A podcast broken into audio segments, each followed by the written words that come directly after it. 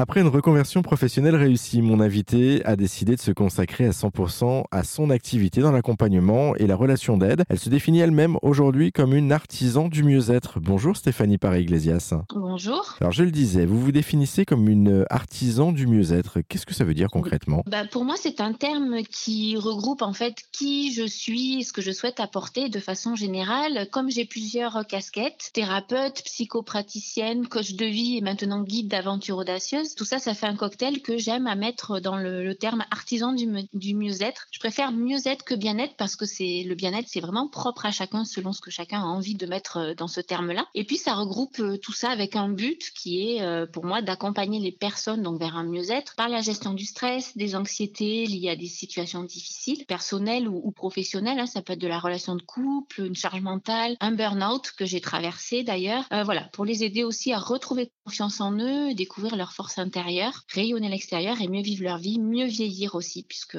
les personnes âgées sont aussi un public que je souhaite accompagner, voilà, avec euh, ces méthodes un peu atypiques, mais qui viennent du cœur parce que ce sont des passions que j'avais déjà dans ma vie, euh, notamment la cuisine et le voyage, la découverte. Donc je, regroupe tout ça dans mon accompagnement. Et on vous connaît bien sur RZ Radio, vous parliez de cuisine. Hein. L'an dernier, vous aviez lancé les, ateliers de cuisine thérapie près de Bordeaux. On avait fait un petit sujet. Aujourd'hui, vous êtes devenu euh, guide pour les aventures audacieuses. Ça consiste en quoi exactement ce job? Alors, bah, le, le, rôle du guide, ça va être euh, de construire chaque aventure euh, sur un territoire donné. Donc moi, je suis sur Bordeaux, donc je vais faire des départs euh, de Bordeaux, mais aux alentours également, tout en respectant quand même les quatre ingrédients qui font toute la magie. C'est-à-dire une expérience donc sans argent, sans véhicule et matériel, donc pour se détacher justement du matériel, aller à l'essentiel et susciter aussi les participants à aller à la rencontre d'autres personnes ben, pour demander des renseignements ou tout un tas d'autres choses. L'ingrédient numéro deux, c'est ça part toujours d'une ville vers la nature. Hein, on tient à ce que voilà, il y ait cette reconnexion à la nature aussi et reconnexion à soi par la même occasion.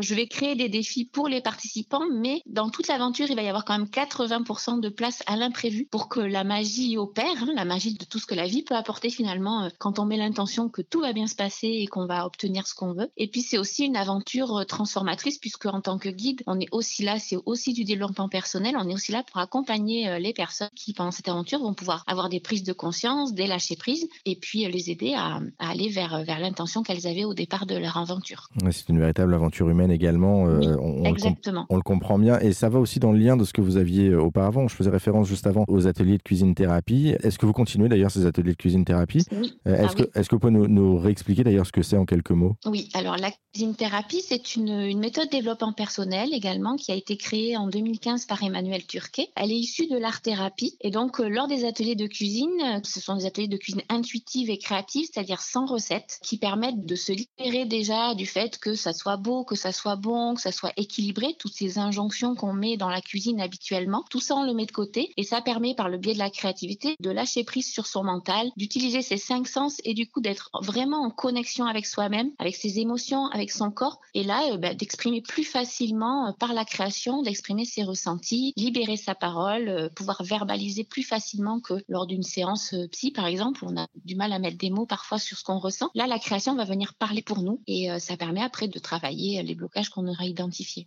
c'est une autre, une autre façon de, penser à soi également. Ça. Merci beaucoup Stéphanie Paré-Iglesias pour euh, ces explications et pour en savoir plus sur les aventures audacieuses dont vous êtes euh, maintenant guide et vos ateliers de cuisine thérapie, c'est votre deuxième casquette. Vous avez d'autres casquettes, on l'a vu à, à, votre actif. Eh bien, on a mis tous les liens en ligne sur notre site internet direction rzn.fr.